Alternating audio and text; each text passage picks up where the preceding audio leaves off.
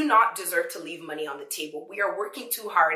We deserve to get every single drop of money, every single coin that is meant to be ours, and every single opportunity that is ours. Because what?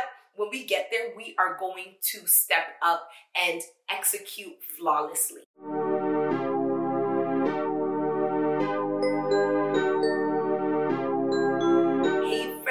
Welcome to my channel, and if you're a returning subscriber, welcome back. Today we're going to be talking about money, in particular how to price your services and products. In my business, I have both services such as my speaking, consulting, strategy, and coaching, as well as products such as my books and courses that I sell. And because of that, there are a lot of price variables that come to play when I'm deciding how to price my products. The worst thing you could possibly do as a service provider is charge too low that you leave money on the table. And another thing that you can do is charge so high that people are not even interested in your products. I have five considerations that I use when deciding how to charge and how to price my products and services. Because to be honest, there are times where I charge two hundred fifty dollars for the exact same thing that I've also charged two thousand five hundred dollars for, and I don't regret either. And it's because when I take into consideration these five strategies that I'm going to be sharing with you, I'm able to justify the cost on both sides. The first thing I want you to consider is the going market rate for your services. There is so much information out there on Google, also on Instagram, on TikTok, on YouTube as well, where people are sharing with you how much they get paid for the services that they charge. You do not want to come into the market and lose out on money because you didn't do your research and realize that the going rate was way more than what you were offering. I'm a consultant, and one of the ways that we calculate our hourly rate is to take the hourly rate of the nine to five version and multiply it by a minimum of two point five. So for example, if I'm on a gig and the hourly rate is fifty dollars per hour for someone who's on a salary, who's doing it nine to five, who has benefits, I need to charge at a minimum one hundred fifty dollars an hour. And knowing this allows me not to leave money on the table or come in at a price that is so insulting that people aren't even gonna wanna hire me at that price. And I know sometimes when it comes to pricing, it can seem like going cheaper will allow you to get in the market and will allow people to wanna patronize you, but actually the opposite is often true. When you come in too cheap, it's almost like you're lying about what you're doing, or you're too good to be true.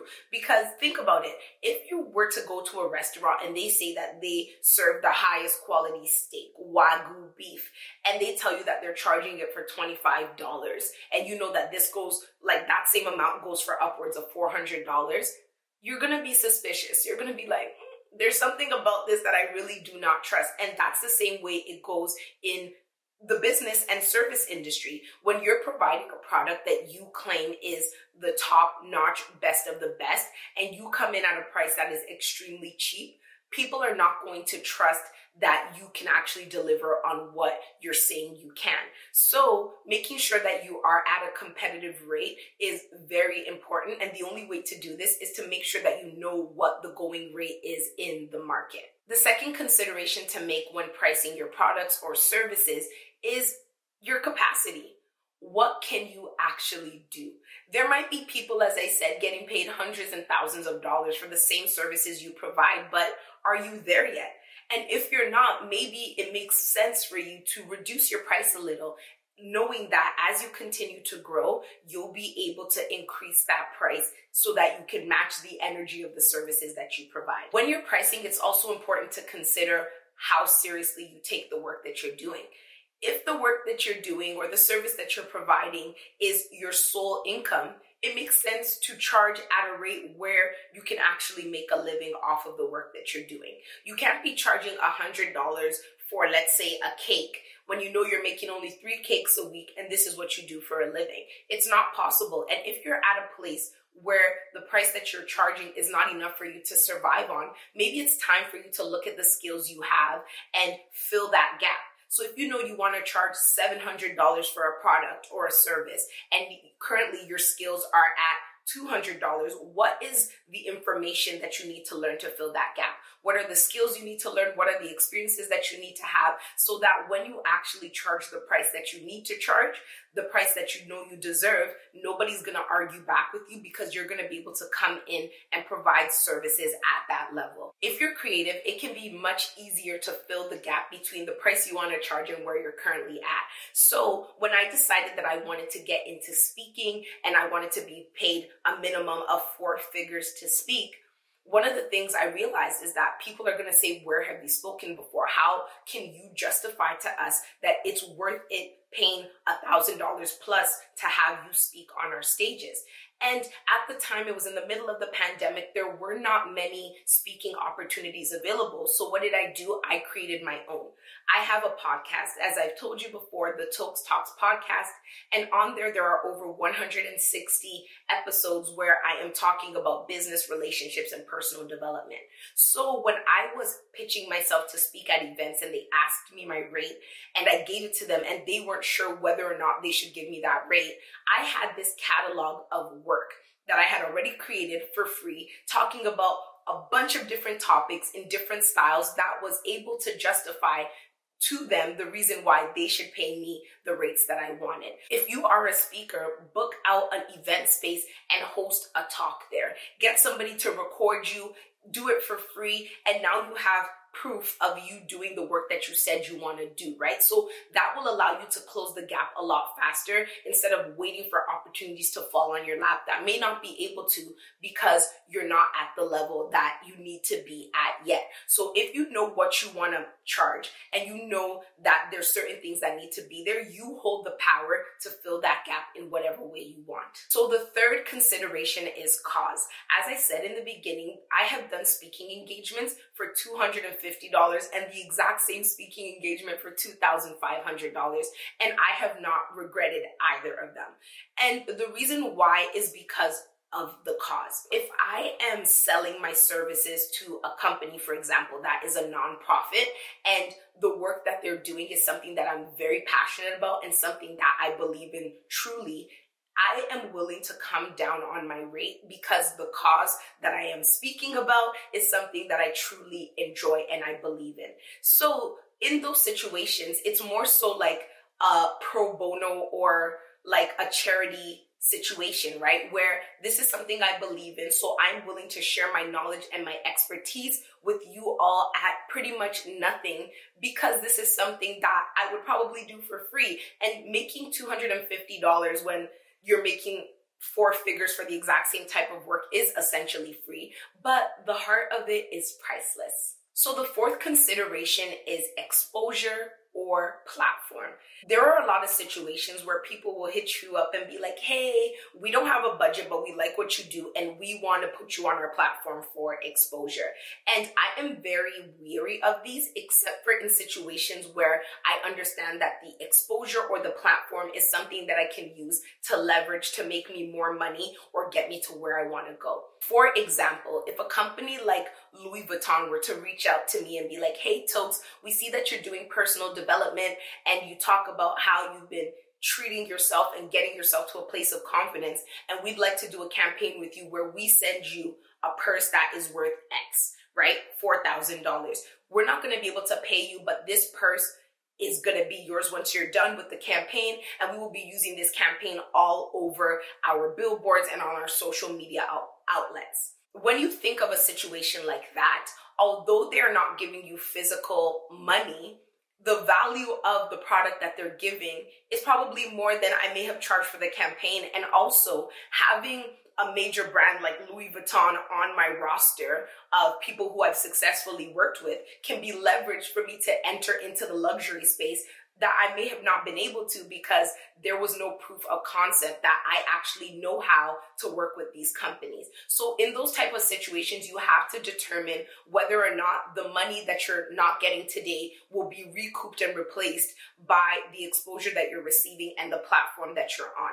And it's not always the case, right? Like for me, one of the things that right now, as I'm starting and I'm still growing, that I'm very open to is hair care products, right? I love hair care. I am on a natural hair journey. I am really getting into wigs. If a company were to send me those type of products and it was something that I really enjoyed using, I might just be willing to do it for free because of the fact that it's something that I enjoy. It's a niche that I'm just getting into. I love the products and the platform could potentially be beneficial. So you have to understand what the trade-offs are, right? If it's a company that you don't even believe in, they're sending you something that you don't even care about, and they're just trying to get your market and your audience, and they're leveraging you to get that, and there's nothing that you feel like you're benefiting on the other side, then maybe that's not the right opportunity to take because the exposure and the platform is not mutually beneficial. This is always something that's important to think about because of course money is good, it's important, and we can't pay our bills with exposure.